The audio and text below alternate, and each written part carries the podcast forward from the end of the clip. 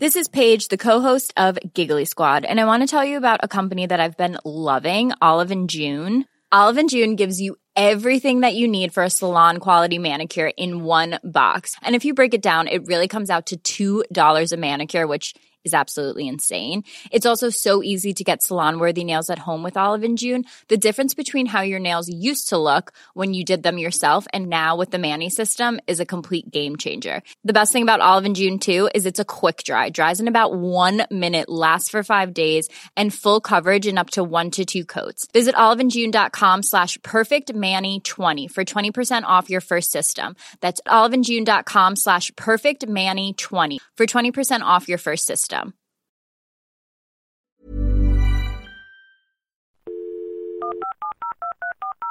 This podcast is a Roifield Brown production. Find others on iTunes. All right.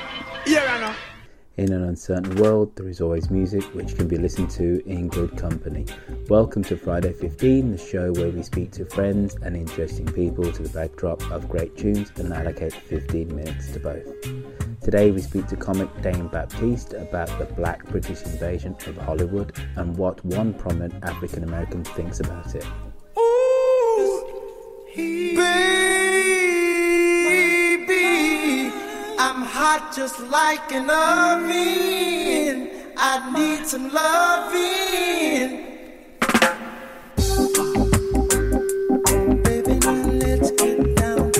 One of my favourite ever mashups, Marvin Gaye meets Bob Marley, Healing in Veins, is probably one of the best ever created.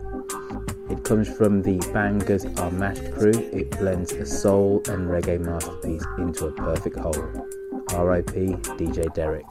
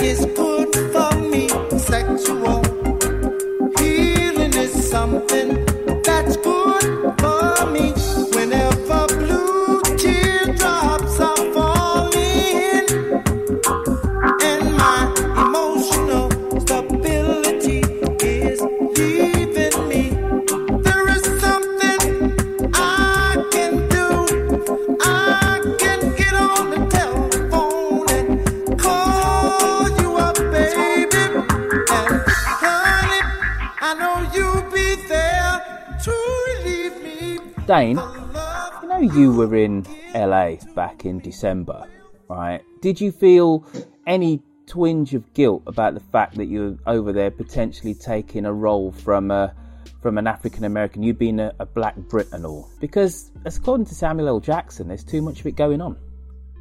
No, I didn't really feel guilty at all. I guess culturally or racially, because we're all part of the African diaspora, I don't really see why we have to adhere to those kind of borders. Like, you know, American artists in terms of music are always seeking to penetrate the uh, European market with their music. And, you know, there was a big time when a lot of R&B singers had changed their sound to EDM, you know, to mimic a little more uh, European sound. You know, Drake being one of the more prolific rappers in the game right now, he makes But- a concerted effort to endear himself to a British audience. But I, I suppose part of Samuel Jackson's kind of lament about this, and you touched on it a little, is that if you're specifically looking at roles about the African American experience, to have black British folks to play them, our history around race and oppression and marginalisation is different from theirs. It's similar, but it, but it is different, isn't it? And and he's and as, according to him, we don't know that experience.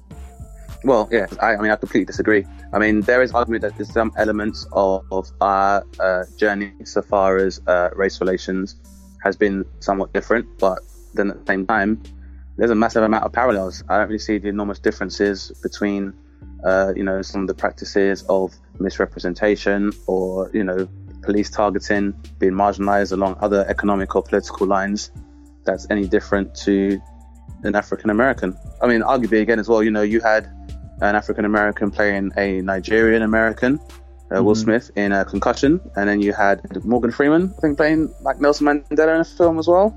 And so, you know, given there's enormous difference between uh, the race, the racism experience of uh, continental Africans as opposed to African Americans as well, and it's actually a uh, common narrative amongst other parts of the diaspora outside of the US that Americans, even though they designate themselves as African Americans, typically tend to struggle to understand or be aware of uh, African culture.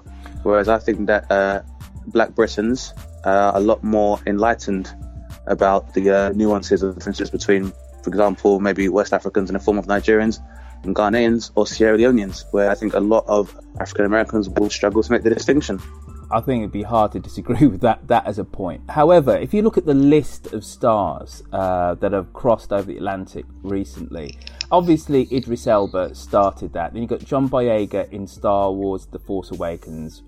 Uh, then you got Naomie Harris in Moonlight, Chiwetel Ejiofor, 12 Years a Slave, David Oyelowo in, in Selma, Sophie Okonedo in Raising the Sun. You know, the list is pretty extensive. And then, of course, you've got David Harewood, uh, who was in 24 and now is going to be the Martian Manhunter.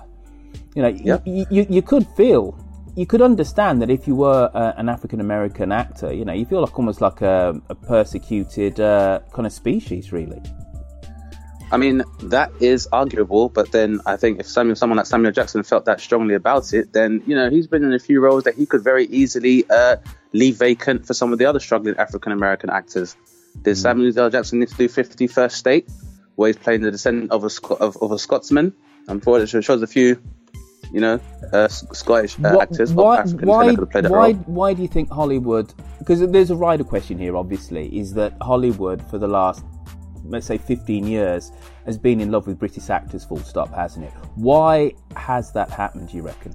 Well, according to Samuel Jackson, he said the reasons are is that Brit- Black Britons are viewed as being classically trained, uh, as well as being a lot more economical to employ than African American actors. We're cheap. Yeah, we're cheap. We come cheap, and we've got the training. Um, which So- you know, someone that's grown up in a capitalist-free economy should understand how that works. That's how that's how that's how that's how industries work. If you So, can so, get, so you know- Dane, Dane, when you when you were flown over, I mean, you must have flown over Virgin Atlantic to have your, your meet and greets in December. Did you feel cheap? Did you feel that? Um, Um, yes, that- because I, I felt cheap because I need to make it very clear that I was flown. I flew over via Norwegian Airlines, not Virgin Atlantic. So, Well, that so was that is the cheap. It, it absolutely is. I Yeah. tell you what, it's bloody amazing Norwegian. I can fly, Yes. return London to Oakland, which is basically San Francisco, three hundred and fifty pound return. That's amazing. See, I'm surprised amazing. there aren't more So why would why would you take that? That's how business works. If, if, you can get you know higher amount of output for your input, then that's what you do. So I guess industrially speaking, it makes sense for uh, us or, or what Samuel Jackson needs to do is maybe lower his prices. Then and he wasn't complaining about this stuff, and he was making the spirit or the man or the other guys. He was in the other guys as a cameo for like maybe 20 minutes. I could have gone to anybody. So I, I, I didn't necessarily feel cheap. I just feel that, you know, if money in a globalized market, if money is able to cross borders, then labor should be able to do the same. And if you can go somewhere where you can exploit an opportunity in order to realize either your creative or, uh, you know, professional potential or your economic potential, then, you know, somebody that's grown up in America should understand it more than anybody else. Well, well, we're arguing for a world of protectionist borders, lack of freedom, freedom of movement of uh, of labour, and a Trumpian protectionist world. There, aren't we? Um, as a Brit, as somebody who grew up in the mean streets of South London, was it Bromley or somewhere where you grew up? I, I can't. I grew, I grew, up, I grew up in Lewisham, I yeah. All right, um, David Boyega territory. Um, how, Yeah. how, how did you find um, LA? How, how how does that whole system work when you have to go out there and just meet people in meetings? It's something I'm very used to. I would say maybe the platitudes of uh, the industry in LA are probably different to the, the British and that, um, you know, the whole meet and greet and networking thing is not something that's that alien to me. But I guess it's how enthused people are to meet you and they've never met you before and could potentially not seen that much of your work to form an idea of your talent, how enthusiastic they are. So more succinctly put, they can blow smoke up your ass in LA. But the important thing is not to get caught up in all of that and then end up, you know, becoming very disillusioned in La La Land. Talk, talking about LA, or at least Long Beach, California, piece of music that you've nominated this week is Vince Staples' uh, BagBak, and he's from that neck of the woods. Tell me about the Cutthroat Boys. Um, I haven't heard a lot about the Cutthroat Boys. I know he's the crew that he's a part of, but I kind of came across Vince Staples online, like most people do when you're proactively looking for good music. Uh-huh. And I just found his uh, his rapping style to be amazing. Um, I think it's that kind Why? of nice. When I think that there's a lot of time with rap, obviously it's stratified in a number of different subgenres, and I kind of like all of them. And you know, it's somebody who is just talking about their experience, and that's kind of balanced with artistry and lyricism, and his aesthetic, not just you know his uh, lyrical and rapping ability, but the whole aesthetic so far as how Vince Staples the concepts for his videos. I just find it very inspiring and uh, very uh, refreshing. Right, so back in the day, there was East Coast and West Coast rap, and and I just don't know an awful lot about this. Um, does that divide still still really stand with somebody like Vince Staples? Is he sound different from I don't know some guy from from the East Coast, from New York, let's say? Uh, not massively. I think um, hip hop, you know, following the East Coast West Coast beats like hip hop and the deaths of uh, uh, Biggie and Tupac respectively, like it shone a whole new light on hip hop and obviously gave a lot a much larger profile in the states. And as a result of which, the kind of post Biggie Tupac era, you've seen that there is uh, people are no longer confined to a particular style based on the region they come from. Because you could say, for example, arguably someone like ASAP Rocky, who's basically who's from Harlem originally, has a very southern sound, as does Drake, who's a North American and more specifically Canadian. Um, then you have, you know, somebody like uh, Wiz Khalifa, who is uh, from Philadelphia, Paul, Pennsylvania, and you know he sounds more like a West Coast act. Vince Staples, I would say he's somebody who kind of his style it has a lot of West Coast sensibilities in terms of the uh, subject matter, but at the same time, much faster paced than people you see from like you know a lot of California rappers. Um, very reminiscent of like Kurupt from the Dogg Pound. Uh huh. Very lyrical, but and you know following the vein of like you know the whole Black Hippy movement with like Kendrick Lamar. I think you're finding there's been a resurgence of West Coast rap, which is uh, very much focused on uh, lyrical ability and having a lot of depth to lyrics. So I mean, yeah, the whole thing's changed. Like you know, everyone everyone can sound like they're from anywhere now.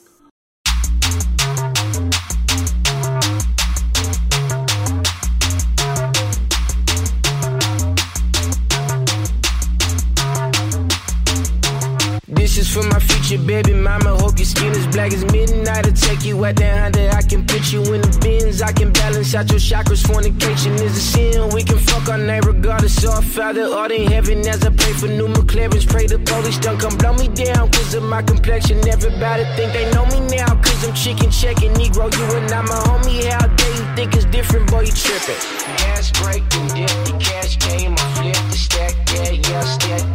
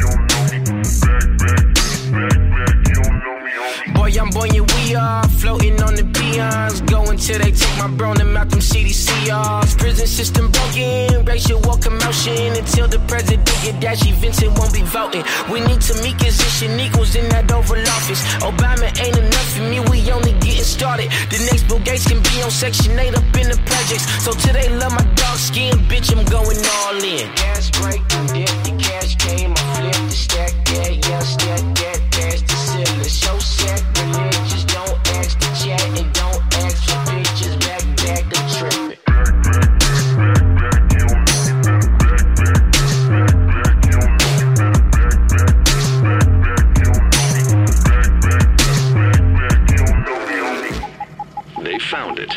Depth close to 3,230 feet.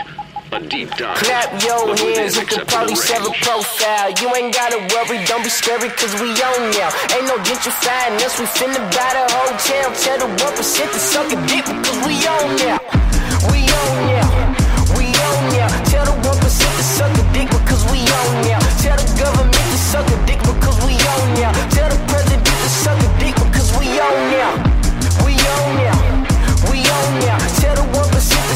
dick because we own. Tell the president to suck a dick because we own. Tell the government to suck a dick because we own. We own. We own. We own.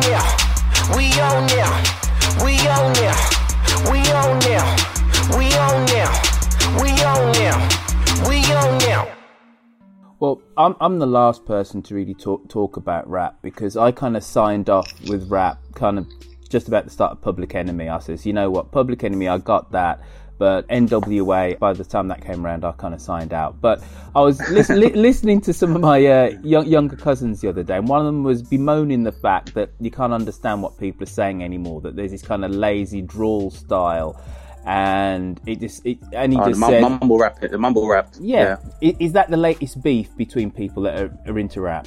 I think the divide between rap now is seems to be more of there is now a whole new crop of rappers who have kind of found their fame online, um, and then have a style which doesn't seem to place that much emphasis on uh, lyrical ability or lyrical depth. Has been yeah described by a few people as being called mumble rap or remedial rap, or just, just terrible in a lot of cases. So, Um, so that tends to be the argument. So it's more of a basis of being like, yeah, more about the style as opposed to like uh, in kind of regional differences. and, and I suppose the easy joke is there that some people just call that crap. Yeah, and some people, yeah, and they and they and they do. There are a lot of people who have been very vocal. To some of the older rappers like Grandmaster Caz have categorically said that they have uh, no interest in this uh, emerging style of rap. So I think what has to be understood is that with some of the newer rappers now is that they have been brought up in a time where they have pretty much little to no awareness of rappers like uh, Biggie or Tupac because they were probably born after they died. It's very difficult, you know, to be aware of something if you weren't around for it. And so I think Remit really is to try and educate the younger generation about the legacy of hip hop and why it's provided these new opportunities uh, for some of this uh, for this next generation of rappers themselves. But then at the same time as well, it's just being aware that you know, you know, rap is has allowed you know some of these younger African American men to provide opportunities, which uh, Samuel Jackson continued to lament about. You know, gives them the opportunity to uh, reach their direct audience without having to go through the intermediaries of like record labels or industry. So I guess in a way that's something that we should celebrate. And I guess with any market is that you're going to reach a point of saturation and cream always rises to the top. So if these rappers are good, they will last. If they're not that good, they won't last. It's just the way things work. And if their music is of a low quality and it is lowest common denominator music, then odds are they'll have a very fickle audience who will move on when the next trend appears. Hmm. Very eloquently put. You obviously know what you're talking about with, with this rap stuff. I'm, I'm going to give Mr. Vince Staples um, a, a bit of a proper listen and, and, and tune in with you uh, next week and let you know how I get on. Um, moving back on to, to the matter in hand. You being a, a black Londoner, what differences did you notice racially, culturally, and maybe culture is more important than race here, or at least as important, uh, being in LA in that kind of movie media goldfish bowl? I'm always struck by by the fact that I spend half my year now in San Francisco. That whenever I open my mouth, I do get a slight double take, uh, and at a bar, somebody will launch into a conversation um, about how can I have the accent that I have uh, with the skin Yeah, color that I have. you do. Exactly. Yeah. I've had that myself uh, in when I've gigged in uh, uh, in Scandinavian countries or in continental Europe, and it's because you know the uh, idea of a black man, usually the quintessential black man, is most people see that as being African American because that's the that's the image that is purported to the world, and as a Well, result of which the African American male. or African American. But but I'm Well, surprised. but I'm African-American- I'd say more African American. I'd say more African American than Uh-huh. than an African. But and, and, and it's the reason why you know, as Paul Mooney says, that African American male is one of the most imit- is the most imitated male on the planet, which I completely agree with. when we were chatting, going backwards and forwards about what exactly we were going to discuss, and we looked at the list, the pro- the list of the most prominent Black British actors that have made their way over to Hollywood and had re- a reasonable amount of success, and we we kind of noticed something, didn't we? And we go to that list again. So the John Boyega, Star Wars: Force Awakens, Naomie Harris, Moonlight, Heretofore Heretofore, Twelve Years a Slave, and Doctor Strange now. David Oyelowo, uh, Selma, and United Kingdom is just done. Idris Elba, The Wire, Thor. The list just goes on and on and on with him. Sophie Okonedo, um, who did Raising the Sun. Um, there's a lot of people there with African surnames. Why do you think African black Brits are having so much success over in Hollywood? I think I think personally, statistically, um, it's the fact that you know the majority of the names you call that are people of Nigerian heritage, and it's because you know I mean in the UK now, especially in London, uh, Nigerians form the largest amount of uh, African or you know black immigrants in the country. So statistically, I guess more of them will there'll be more of them to go for jobs, and Nigeria is one of the most populous, if not the most populous uh, country in Africa. So I guess there's more of the guys to go over there. Um, And then I guess maybe arguably to an extent is there are Caribbeans making their way slowly out there as well. Because I said, you know, Naomie Harris, you mentioned. Um, uh, as as, you know, Monie Love was over there for years and she's still over there. Um, and I guess it's because, you know, mm, potentially if you do have a, an African surname, then when people are thumbing through, you know, your headshots or your, your casting sheets, they might kind of be off putting. I imagine that, you know, it's the same thing with any kind of job with your name. The more boring your name uh, sounds, the more adverse some employers can be to, you know, selecting you for the interview process. And maybe that was the experience that a lot of uh, African or African British actors experienced, hence them going to the States. I would wage though that it's not a real common narrative from uh, British actors of African descent thinking to themselves that, you know, all the Caribbeans are getting the jobs in the UK, so I'm going to give America a try. I wouldn't suggest it's as drastic as that.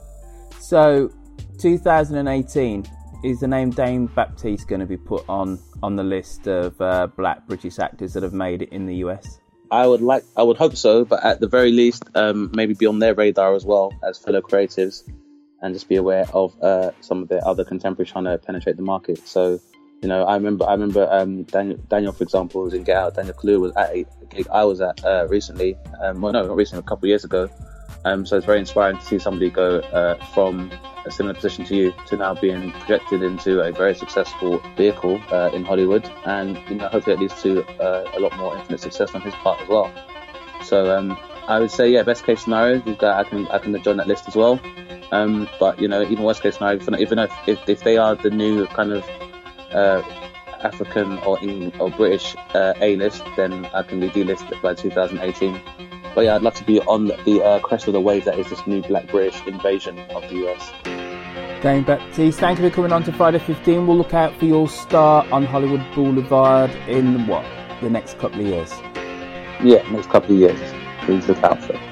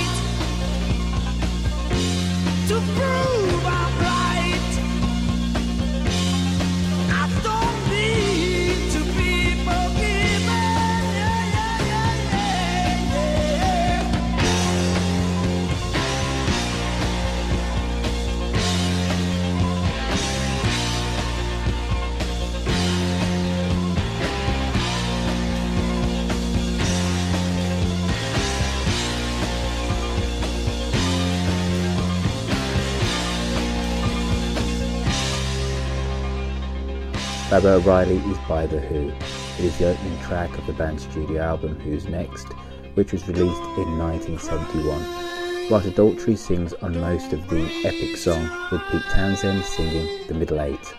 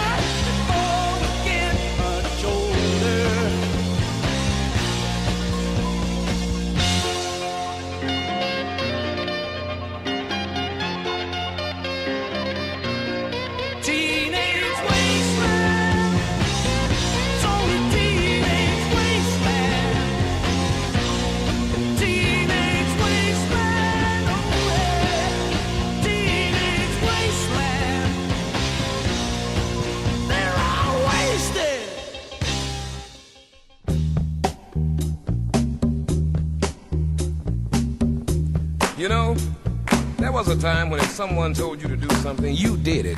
Bam, right on. no questions asked. It was yes, sir, and yes, ma'am. You never said no, you know? but you know, things are changing nowadays. It's a new day, babies. Folks want to take their own lives into their hands and make their own choices. No longer do they want to go along with the program because everybody says right. You know what I mean? Let me tell you what I'm talking about. You see, because I don't want no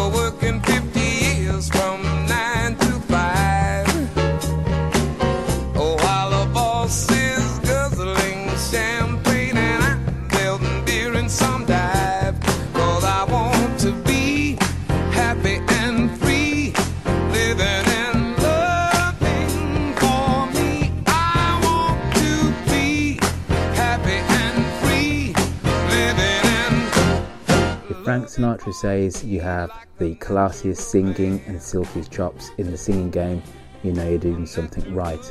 Lou Rawls released more than 60 albums, sold more than 40 million records. Natural High was nominated by listener Dave Lenthal on Twitter this week.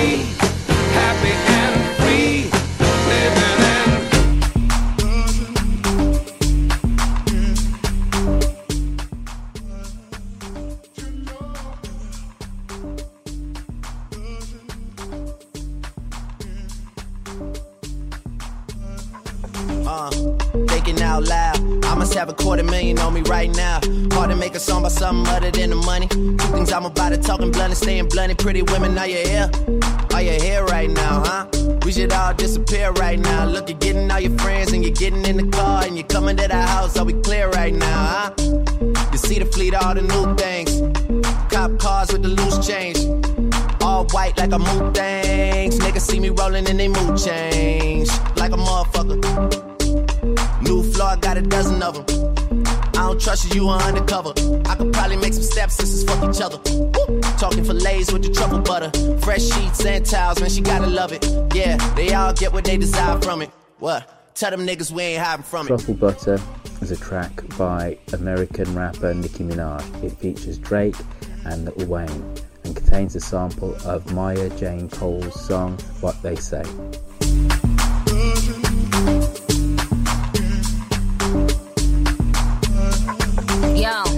Thinking out loud. I must have about a million on me right now. And I ain't talking about that little Wayne record. I'm still a highest selling female rapper for the record. Man, this is 65 million single soul. I ain't gotta compete with a single soul. I'm good with the ballpoint game finger roll. Ask me how to do it, I don't tell a single soul. Pretty women, what's up? Is your hair right now? You a stand up or is you in your chair right now? Uh. Do you hear me? I can't let a whack nigga get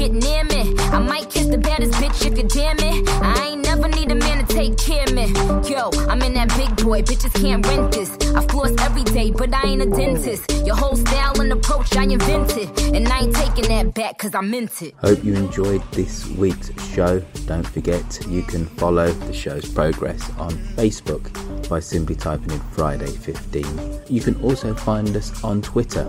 where you can follow me, where I'm at Roifield, spelled R O I F I E L D. Now, every Thursday, you can jump onto Twitter and tweet me and nominate a song for me to put into this week's Friday 15.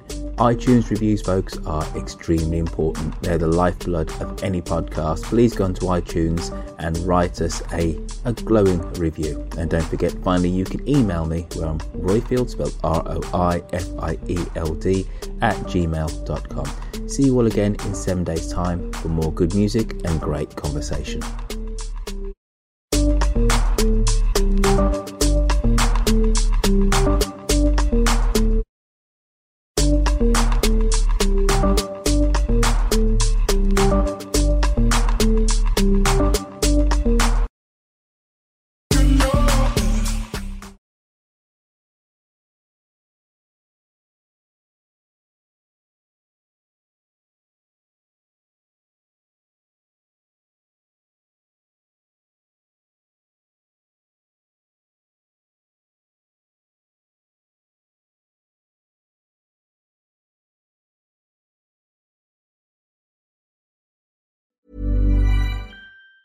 Planning for your next trip? Elevate your travel style with Quince. Quince has all the jet setting essentials you'll want for your next getaway, like European linen, premium luggage options, buttery soft Italian leather bags, and so much more. And it's all priced at 50 to 80% less than similar brands. Plus, Quince only works with factories that use safe and ethical manufacturing practices. Pack your bags with high-quality essentials you'll be wearing for vacations to come with Quince. Go to quince.com slash trip for free shipping and 365-day returns.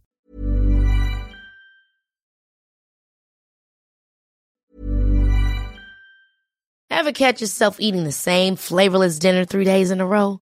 Dreaming of something better? Well, HelloFresh is your guilt-free dream come true, baby. It's me, Keke Palmer. Let's wake up those taste buds with hot, juicy pecan crusted chicken or garlic butter shrimp scampi. Mm. Hello Fresh. Stop dreaming of all the delicious possibilities and dig in at HelloFresh.com.